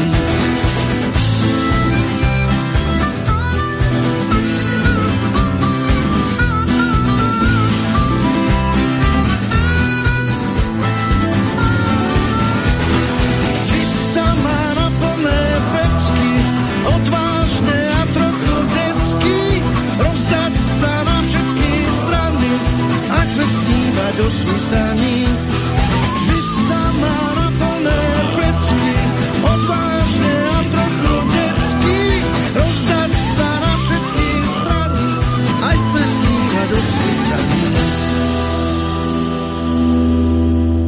Pekne ďakujem. tento týždeň Pavelovi, môjmu priateľovi 90-ročnému, ktorý mi poslal peniaze cez Ivana, Jurajovi z Veronike Mári za to, že túto prácu, ktorú konám, že aj je takto cez vás požehnávaná, honorovaná. Pekne vám ďakujem, žehnám vás a modlím sa aj pravidelne za dobrodincov. Vy medzi nich patríte v prvom rade a potom sa modlím každý deň skoro za nepriateľov. A v poslednej dobe, čo mi tak dáva duch Boží, ktorému slúžim, čo som tak nemal celý život, ale len tak poslednú dobu, že si ctím veľmi božské srdce Ježišovo, spojené s nepoškvrneným srdcom jej matky Panny Márie a toto spojené, spoje, dve spojené srdcia vo veľkej láske, vo veľkej oddanosti, pretože oni vykúpili spolu na kalvárii človeka, tak to pán dal, aj keď to marianské je tam také skryté, nenapadné, tak to asi má byť. To je to skutočné duchovné zlato. Uctievať srdce Ježišovo hlboko z všetkých ceností, to je to duchovné zlato. A stici svetú panu Máriu, to je to najčistejšie nebeské duchovné striebro, ktoré vám odporúčam. A je to v podstate Božieho diela a v podstate cirkvi a nezničíte to. Kto sa proti tomu postaví, bude zničený. A kto v tom boji vytrvá, bude zatratený. To vám musím povedať, bez toho, že by som sa vyhrážal. Takto pán Boh nastavil, tak to je a tak to aj bude. A tak cítime, že keď príde pán Ježiš, tak príde s ním aj jeho matka, ktorá je už tu, tajomne prítomná a rôznorodo nám dáva svoju prítomnosť, svoju ochranu najavo. Mal by som sa prihovoriť aj nekatolíkom, protestantom, ktorí si ctia Ježiša, čo im všetka čest za to, že denne študujú sväté písmo. Tak ako katolíci majú v úcte Eucharistiu, ten chlebík premenený, tak oni s takouto úctou, niektorí ešte horlivejší ako katolíci, majú v úcte biblické verše, Božie slovo, denne ho majú v rukách, boskávajú túto knihu a ctia si toho istého Krista. Je tam nejaký iný Kristus? Ako v tom chlebíku. Je tam ten istý Pán Ježiš, tajomne prítomný, ktorý som povedal, že choďte aj do prírody, aj tam je tajomne Boh prítomný v tých krásach prírody. Nezabudnite na to, lebo beda nám, ak sa my proti prírode postavíme. Musíme žiť v súlade s ňou, v priateľstve s ňou a potom Mali by sme vedieť, že aj v priateľskom spoločenstve, aj rodinom spoločenstve, kde sa ľudia jeden druhého si vážia a budujú cnosti, aj tam je Kristus prítomný. Keď toto poviem katolíkom, tak oni nevedia nejakú absolútnu novinku, im to rozprávam. Že aj v srdci by mal byť prítomný. Aj tam, keď zaspávaš, mal by si si ctiť Krista vo svojom srdci. Nerobíš to? No tak začni, ja to robím každý deň každú noc. A ďakujem Bohu, že keď sa ráno zobudím, že si na mňa spomenul, ja som sa tu nemusel zobudiť, ja už som tam mohol byť. Tak aj ty. Protestantom, ktorí si ctia písmo svete, tak som cítil, že toto majú pekné, ale všimnite si, že majú rôznorodé výklady toho svetého písma. A to je problém. Tých cerkví je veľmi veľa, to je dôkazom. Prinesol to Martin Luther s tým, že máme právo vykladať si Bibliu tak, ako nám to Duch Svetý vnúkne v našom srdci. Za to bol potrestaný, vyhodený z cerkvy, keby mohli ho zaškratiť alebo upáli ako heretika, ale ochránil ho tam nejaký moci pán tak to neurobili a bol tu protestantizmus, e, prekladala sa Biblia do Nemecka aj do rôznych jazykov angličtiny. A to bol pokrok. Tento názor je pravdivý, že máme my právo vykladať si Bibliu tak, ako ho pochopíme. Tento, toto právo katolíci dlhé stáročia nedávali svojim veriacim. Nemáte na to právo. Vy máte povinnosť len poslúchať, čo vám povie odborná, odborník, kňaz ktorý je vyškolený. Toto právo, keď sa nad tým zamyslí, dal som to včera, túto otázku, návštevník, tu prišiel jeden Ľubo, tak sme debatili. A on povedal správne, máme na to právo. Že niekto pochopí, že treba si ctiť sobotu, lebo to vyčítal zo Svetého písma. Má na to právo? Má. Ale, kamarát, čo je zase nad právo a čo už právo nemáš, nanúcovať to všetkým ostatným. To už právo nemáš. Všetkým kresťanom. Ty si to ži, ak máš nejakých podobných kamarátov, tak si žite, založte si občianske združenie alebo cirkvičku, nech sa páči, ale je tu daná Ježišom nejaká autorita, ktorej povedal kardinál Gibbons z Baltimore v 19. storočí. To, že církev v prvom storočí zmenila sobotný deň na deň nedelný, tak to je znakom toho, že apoštoli dostali od Ježiša autoritu aj po zmene desatoro, aj vypustiť starozákonné predpisy, aj zmeniť sobotu na nedelu a tak ďalej. Sú toho stovky v histórii. Majú na to právo i pápeži ako nástupci Petrovi. Nie, že právo, oni majú aj povinnosť pás ovečky, pás baránky a my máme teda povinnosť to rešpektovať a strážiť aj pápežov, aj Petrovský úrad, aj nejaký poriadok. A keď niekto začne vyskakovať že on pochopil tak, že posledná večera bola štvrtok a on bude svetiť štvrtky a musíte to všetci zachovávať, tak nech sa páči, tak si vy vo vašom spoločenstve ctíte štvrtky, vy soboty a kresťania nedele a moslimovia piatky, nech sa páči. Ale rešpektujte to, že vy nie ste nadpápežíkovia a nadpápežovia. Rešpektujte tu nejakú Petrovskú autoritu, lebo vaše ego, vaša pícha, to není dobré. My musíme troška aj rešpektovať nejakú tú autoritu nad nami. A my sme tú autoritu od Ježiša dostali, tak si z toho prečo nerobme? To vážime, aj keď máte právo vykladať si sväté písmo, nech sa páči, aj si to veriť podľa svojho, ale ne, ne, nanocujte to. Nevyčítajte ostatným, že tú autoritu Ježišom nám danú rešpektujeme. A vám nikto za môjho života nepovedal túto vetu, ktorú vám poviem. A počúvajte všetci protestanti dobre, čo vám poviem. Bibliu, ktorú si vážite, máte v rukách, máte ho v slovenskom jazyku, možno aj v iných jazykoch, aj viacej prekladov. A ctíte si tam Krista, to vám blahoželám ale vážte si aj církev, na ktorej pôde toto sväté písmo vzniklo. A to je církev Sveta Katolícka. Roku 380 rímska synoda, tam boli nejaké posledné schvalovačky a pápež to musel podpísať. Biskupy to museli rozstriediť. Tam bolo totiž evanílii, neviem, či desiatky navyše, a aj kaďakých listov vybrali spolahlivých 27 kníh, ktoré máte v rukách, tak si to vážte a ďalšia vec, čo by som vám mal povedať, naštudujte si popri Biblii, tak ako katolíkom kážem, lebo ich vyťahám za uši, keď žiadnu eschatologickú knihu si neprečítajú za celý život, ani od toho Ratzingera, tak vás vyťahám za uši, že čítate len Bibliu. Iba svojim komentárom komentujete, tak aj učíte a vy si neprečítate za celý život odborný komentár k tej Biblii z tej cirkvi, ktorá vám tú Bibliu zadarmo prepožičala a darovala.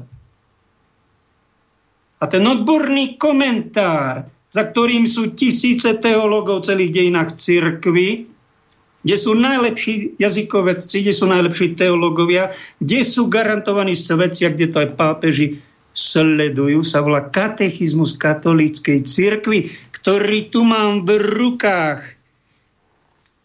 Pozrám sa do ňoho a keď mám nejakú nejasnosť, tak si tam niečo pričítam. Tak za pokánie vám to dáva, milí protestanti. A možno aj tých ostatných. Túto knihu si kúpiť, neviem, či stojí 20 či 30 eur. Za pokánie vám to dávam si to zohnať. A keď nemáte tých 20-30 eur, naklikajte si to na internete, katechizmu si tam nájdete. Zadarmo, za pokánie si tento odborný výklad prečítate. Lebo keď to nerobíte, budete mať v sebe antikatolícky jed, zlobu a mnoho nevedomosť.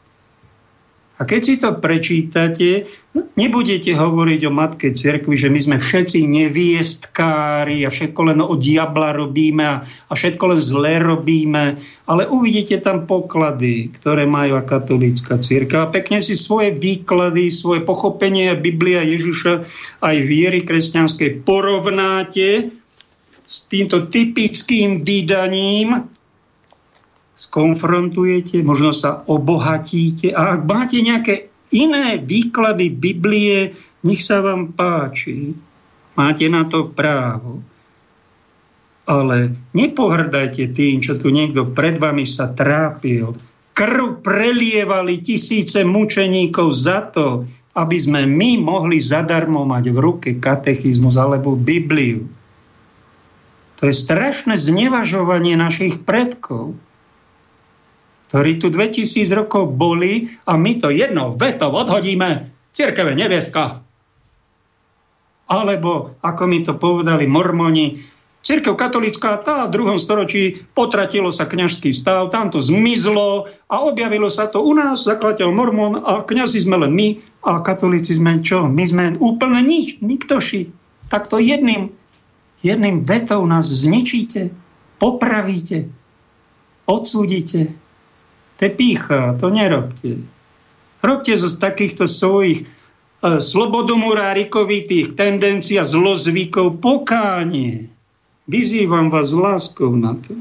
Lebo títo darebáčikovia v úradoch, oni vás sa celý život sa na vás usmievajú, sa pochechtávajú, ale nikdy vás na toto pokánie nevysú tak ja robím za nich pokánie, ja sa za nich hambím, ja vám to odporúčam. A keď na mňa napľujete, tak sa pôjdem umyť, ale keď náhodou si sa začítate a nejaké tie strany si z katechizmu prečítate, tak zistíte, že toto kniha není taká, e, za akú ste ho možno mali, ako ste počuli a ohovárali to a ošpinili to, že sú tam aj vzácne veci, ktoré sa vám zídu obohatia váš pohľad na Krista, na kresťanstvo a nadviažete možno lepší dialog s nejakým katolíkom alebo pastierom, kňazom, ktorého máte možno vo svojej dedine či meste. Dáme druhú ukážku z Českej republiky, čo sa deje, je tzv. synodálny proces cirkvi, iniciovaný pápežom Františkom. Je to také misijné územie, Karel Gott pochádza tuším z Plzne, je tam teraz nový biskup, Tomáš Holub, taký sympatiák. Je tam zo pár veriacich, ktorí niečo riešia, tak sa dozvieme v reportáži Jany Bobošíkovej, že čo? Často slyšíme povzdech, že lidem chybí víra. Zajímalo nás, jak si v očích veřejnosti stojí ti, kteří mají povinnost víru mezi lidmi šířit. Budete se divit. V naší největší římskokatolické církvi letos probíhá na poput papeže Františka dialog mezi věřícími na téma život a poslání církve. A výsledky jsou zarážející. Římskokatoličtí kněží vedou ovečky ve víře tak, že věřící požadují například zrušení povinnosti chodit v neděli do kostela nebo zrušení hábitů a celibátů kněží. A na mších chtějí mávat rukama a tleskat. Málo komu unikla výměna v čele České katolické církve. Arcibiskup Jan Graubner nahradil Dominika Duku. Úřadu se ujal při slavnostní bohoslužbě v katedrále svatého Víta. Chci se soustředit na normální život církve z dola, na křesťanský život v rodinách a ve farnostech, popsal své plány Graubner. Zároveň uvedl, že církev má plno chyb a dokonce se v ní řeší i skandály. A upozornil na klesající počet duchovních. Nemohu nevidět prozídlé řady kněží. Přesto mám naději. Jsou tu církevní školy, charity, obnovená společenství různých spiritualit, i nová pastorační centra a nové kostely. Není důvod k pesimismu. Po schválení zákona o církevních restitucích, který vrátil církvím nemovitosti a další majetek znárodněný po roce 1948 a poté, co samotné katolické církvy přisoudil finanční náhradu ve výši 47 miliard 200 milionů korun, se zdá, že důvod k pesimismu není.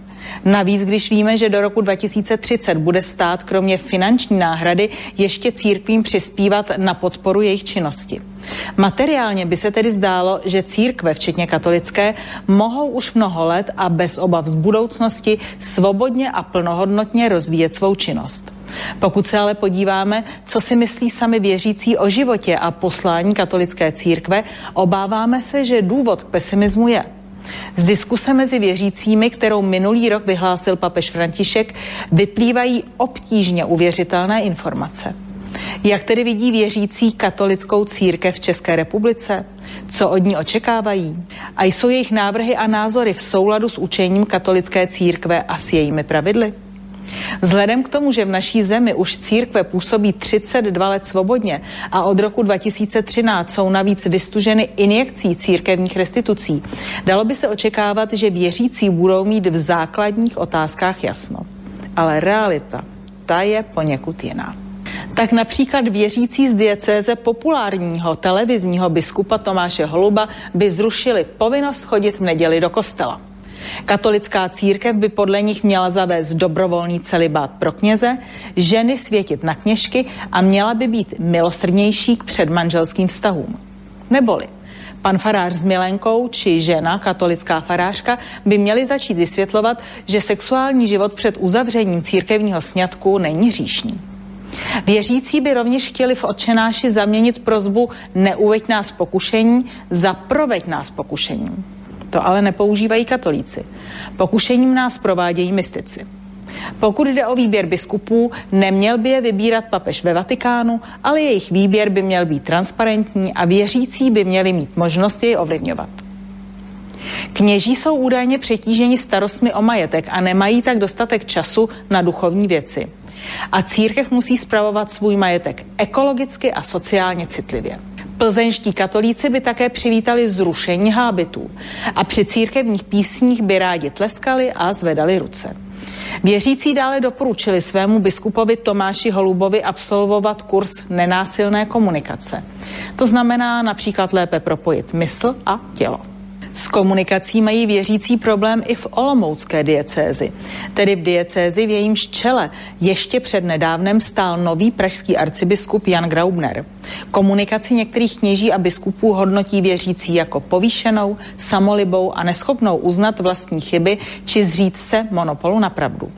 Olomoučtí věřící také volají po kratších, srozumitelnějších a radostnějších kázáních a jsou zklamáni nedostatkem dialogu a nedostatkem empatie a trpělivosti ze strany duchovních. Věřící z Graubnerovy diecéze také volají po dobrovolném, nikoli v povinném celibátu kněží, protože by se tím prý eliminovaly sexuální skandály. Věřícím se také nelíbí, že jsou jim tajeny morální delikty kléru a financování církve. A jak vidí věřící katolickou církev v Praze, v jejímž čele stál donedávna arcibiskup Dominik Duka? Ani zde se katolické církvi nepodařilo vysvětlit podstatu celibátu kněží. Věřící tvrdí, že by jim ženatí kněží nevadili. A to navzdory tomu, že podle pravidel katolické církve je kněžím dovoleno mít jedinou nevěstu, a to církev. Věřící rovněž kritizovali zprávu církevního majetku a volají po transparentnosti a profesionalizaci. Podle některých věřících církev neumí prodat své aktivity a chybí komunikační strategie. V hodnocení pražských věřících zazněl názor, že mediální obraz církve je otřesný. Je otázka, zda nový arcibiskup Jan Graubner naplní přání věřících vznesená ještě v době arcibiskupa Duky. Prosím, ovlivněte situaci tak, aby nový pražský arcibiskup byl pastýř, to je, aby měl rád lidi, naslouchal jejich názorům a zůstal obyčejným a blídným člověkem. Prosím, aby nemluvil jen o penězích a o politice. Modlíme se za biskupa, lídra, který bude mít odvahu a sílu následovat papeže Františka, který může začít ozdravný proces. Zda při jmenování Jana Graubnera vyslyšel papež František přání českých věřících, nevíme. Víme však, jak reagoval na stejné výsledky vnitrocírkevní diskuse v Německu. Němečtí věřící také požadovali nepovinný celibát kněží, svěcení žen na kněze, zapojení lajiků do volby biskupa nebo změnu pohledu na manželství. Požadovali to, co je typické pro evangelickou, nikoli pro katolickou církev. Papež František řekl, Problém nastává, když výsledky procesu vycházejí z intelektuálních elit a jsou ovlivněny vnějšími tlaky. V Německu je velmi dobrá evangelická církev. Nepotřebujeme dvě evangelické církve. Jeho slova čteme tak, že se někteří lidé v německé katolické církvi odklánějí od pravé víry, která se někomu může zdát nepohodlná, ale která má sloužit zejména vztahu mezi člověkem a Bohem. Chtějí vytvořit líbivou, ale vyprázdněnou nevládní neziskovku, kterých jsou tisíce. Jak vyplývá z diskusí mezi českými věřícími, mají nakročeno k témuž. Katolická církev evidentně nedokázala upevnit v lidech skutečnou víru, která jako jediná přináší spásu. Ani přes církevní restituce a další finanční pomoc. V penězích tedy asi problém nebude. No veru, v Německu problém s penězi není. Tam je okolo 20 miliónov katolíkov, 20 miliónov evanilikov a vyberú, že vraj na tej cirkevnej dane okolo 4 5 miliard jedna aj druhá církev do roka, no tak tým sa žije, keď tam má nejaký pán Fará 3000 eur. A nechce veriť tomu, že za hranicami pár sto kilometrov má kniaz možno 400 eurovú výplatu a rozmýšľa, čo si dá na večeru, či sardinky alebo nejakú praženicu. Oni sú závodov, v Nemecku je veľké bohatstvo, plzenská dieceza hraničí s Nemeckom, tak sú tam moderní katolíci, sú takí voľnejší ako my na Slovensku. A tak majú synodu, tak nejaký signál vyslali, ale to není celosvetová církev, to sú tí veľmi blahobytní. A pekné, že Nemecko sponzoruje veľmi veľa aktivít cez Kirchejnot, aj cez ďalšie inštitúcie a robí misie. Americký kardinál Berký vyzval pápeža Františka, aby napomenul tých nemeckých biskupov, ktorí sa odkláňajú radikálne od prísnej observancie tradičnej viery. Tak je to názor jedného, druhý biskup má názor druhý. V cerkvi je hlas aj taký, aj taký. Treba to nechať žiť. No a predstavený nejako rozhodne, tak sa už potom zariadíme. Čo je také zaujímavé, že biskupov navrhujú plzenskí veriaci si boliť. Myslím, že také právo majú katolíci v Švajčiarsku. A tiež je to zaujímavé, už vyše rok a pol čakáme po umrti Štefana Sečku, že bude pánom biskupom Janko Kuboš, pomocný biskup, alebo nejaký druhý jedného spolužiaka som po 32 rokoch navštívil tu pri Poprade. Janko sa volá Honcovciach a hovorí mu Janko, a čo keď na teba padne tá mitra a ty budeš biskup? Janko tak skromne podal domine non sum dignus. Pane, ja nie som hoden. No ale niekto to prijať musí.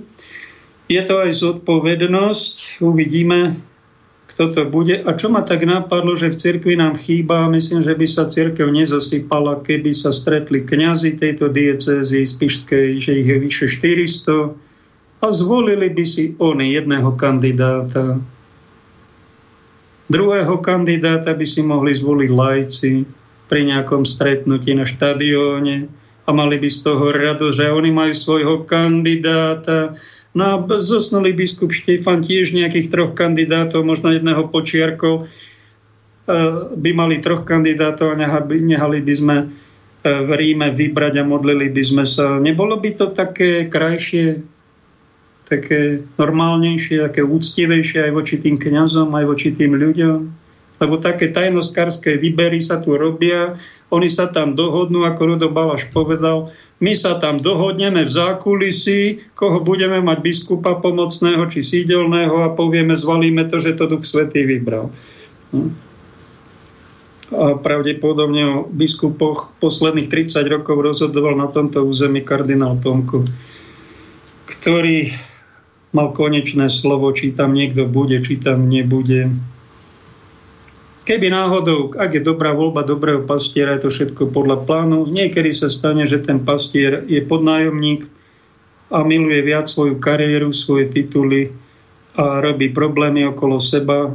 Keď náhodou máte takéhoto pastiera, kniaza, biskupa alebo pastora v nejakom tom cirkevnom protestantskom spoločenstve či nejakou popa archimandritu, či ako tam volajú tých papalášov a není to ono, no tak čím viacej vás trápi, vážte si aj to, aj to je duchovná práca. Zažiť nejakú krivdu. Sám ho zažívam, 10 rokov už. A prvých 5 rokov bolo, že sa hneval na biskupa, ktorý mi kňažstvo, si neváži to kňažstvo vo mne, ktoré som si ja nedal, to mi dal pán Boh. On si to kňažstvo neváži. On robil všetko preto, aby ma toho kňažstva zbavil. Tuto čítam od Benedikta 16. vetu, že diabol má záujem zničiť kňažstvo.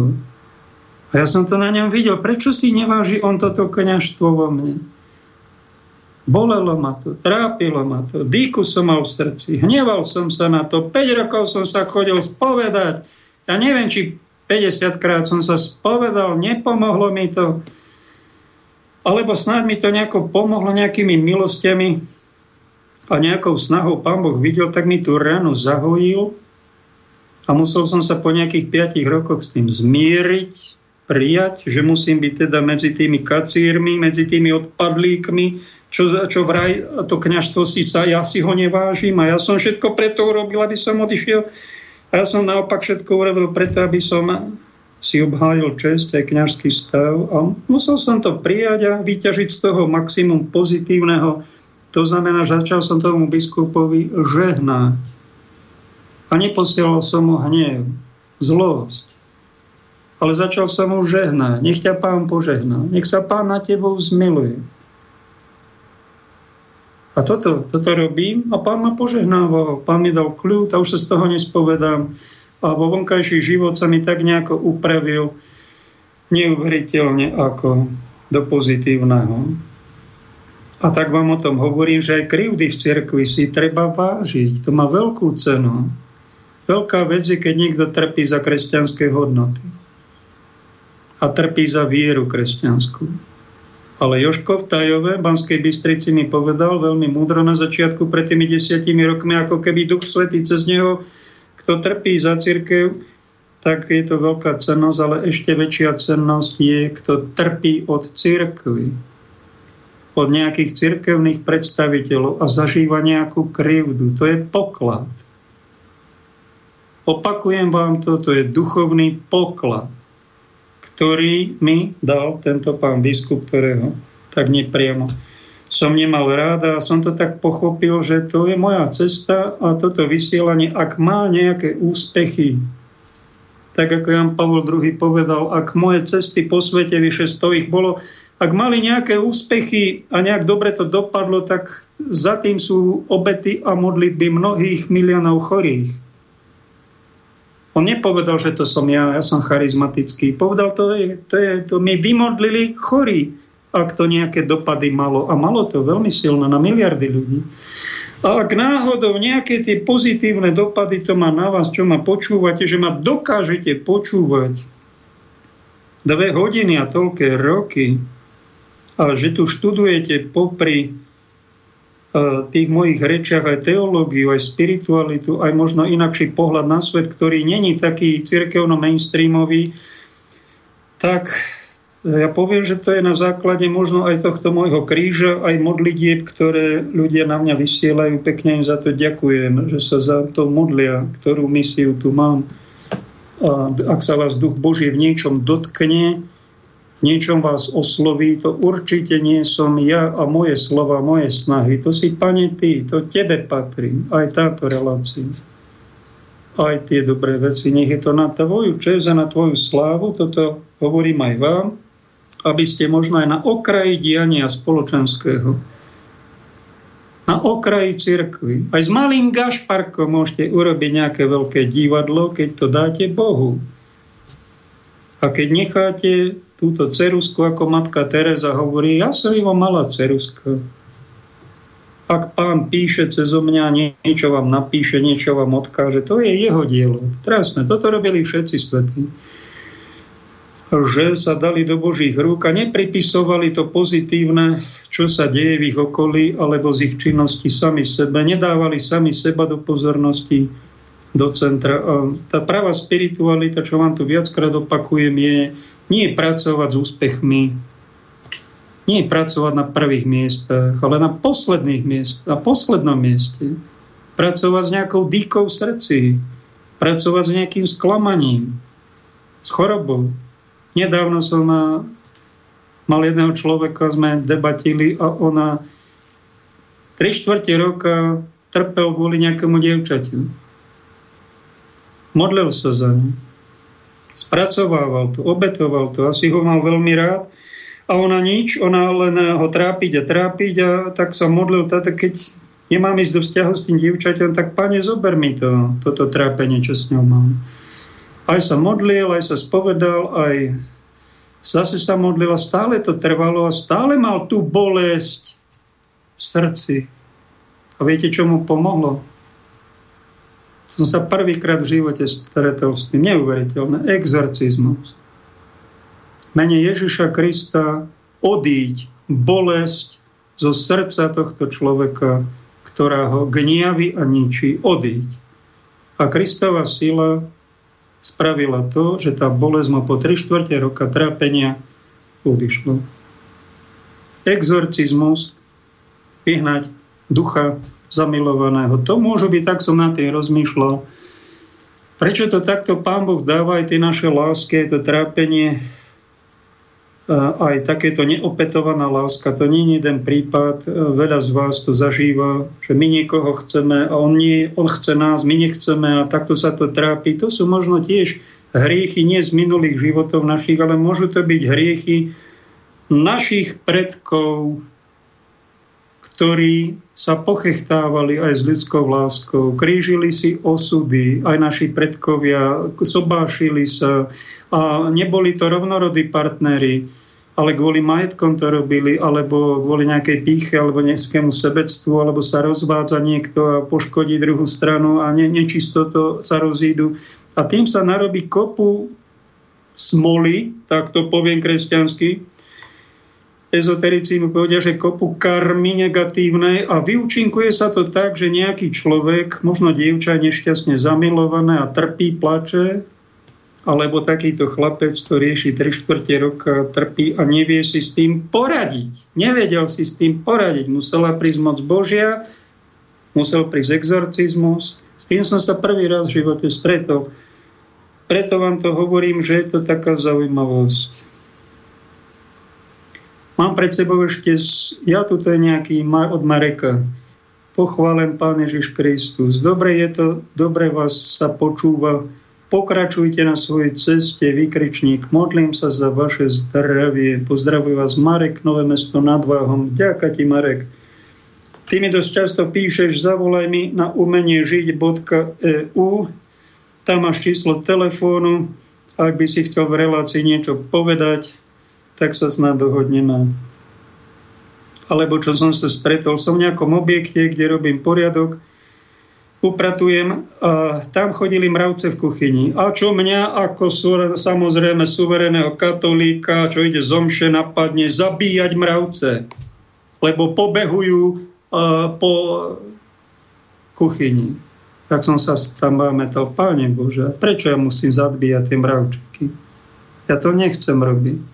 Bol som po Prade a tam bol nejaký chemický prostriedok, to robia tie mravce, svrčky alebo niečo, zabiť chémiou a to ja nebudem robiť. Som sa dozvedel, dá sa to robiť aj inak. Som sa pomodlil. Aj tie mravčeky má na starosti nejaký správca, nejaká duchovná bytosť. Ja neviem, či v astrálnom, či akom svete.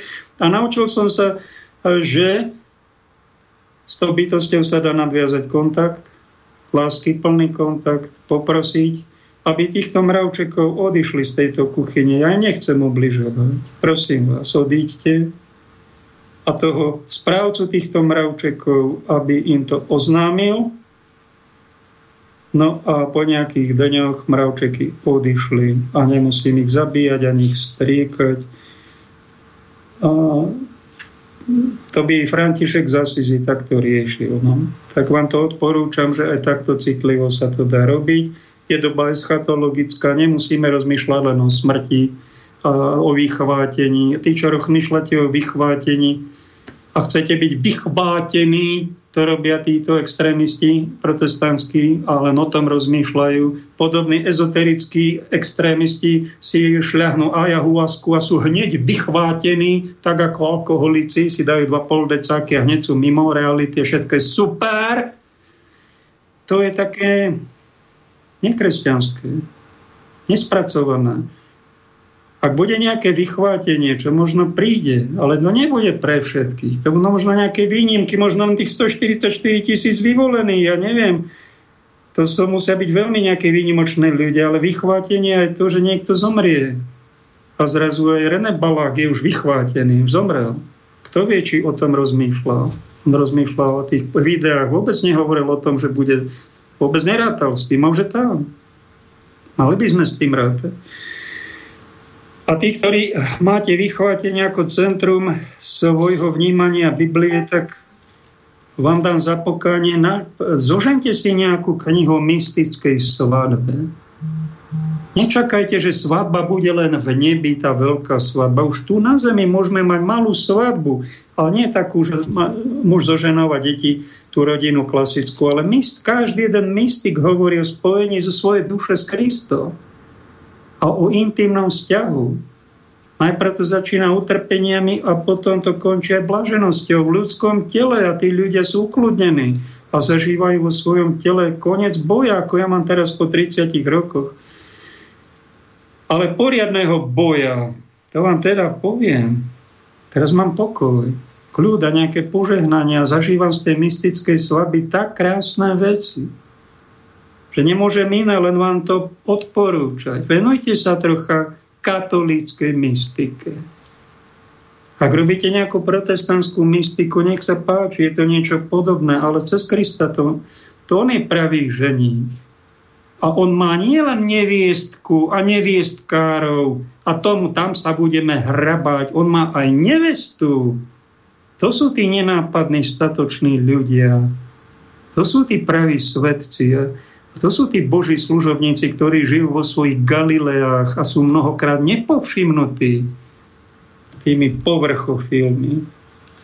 Na toto my zamerajme svoju pozornosť. Benedikt 16, tu mám nejaké vety od neho, počúvajte. Tí, ktorí upalovali iných za odlišný názor, nečítali evanílium pozorne, alebo v inej knihe, človek by sa mal snažiť prežívať vlastný príbeh a nie byť kópiou niekoho iného. Krásne. Církev by mala človeka chrániť pred seba zničením Táto veta je mystická. Nikdy nesmieme zabudnúť ako kňazi, že jediným správnym prístupom k službe pastiera nie je úspech, ale hádajte čo? Ale kríž. Alebo toto. Musíme byť skutočne preniknutí Božou realitou, aby celý náš život, a nie iba niektoré myšlienky, boli liturgiou čiže uctievaním Boha, celý náš život. Hej, veru. A tento, týmto zakončíme, už sa blížime ku koncu. Rudolf Baláš povedal na, s mladým ľuďom na, čo to tam bolo, na kvetnú nedeľu, si to pamätám takýmto hlasom. Jediný izmus, mladí priatelia, ktorý vám odporúčam, je katechizmus. Amen. Ďakujem za pozornosť.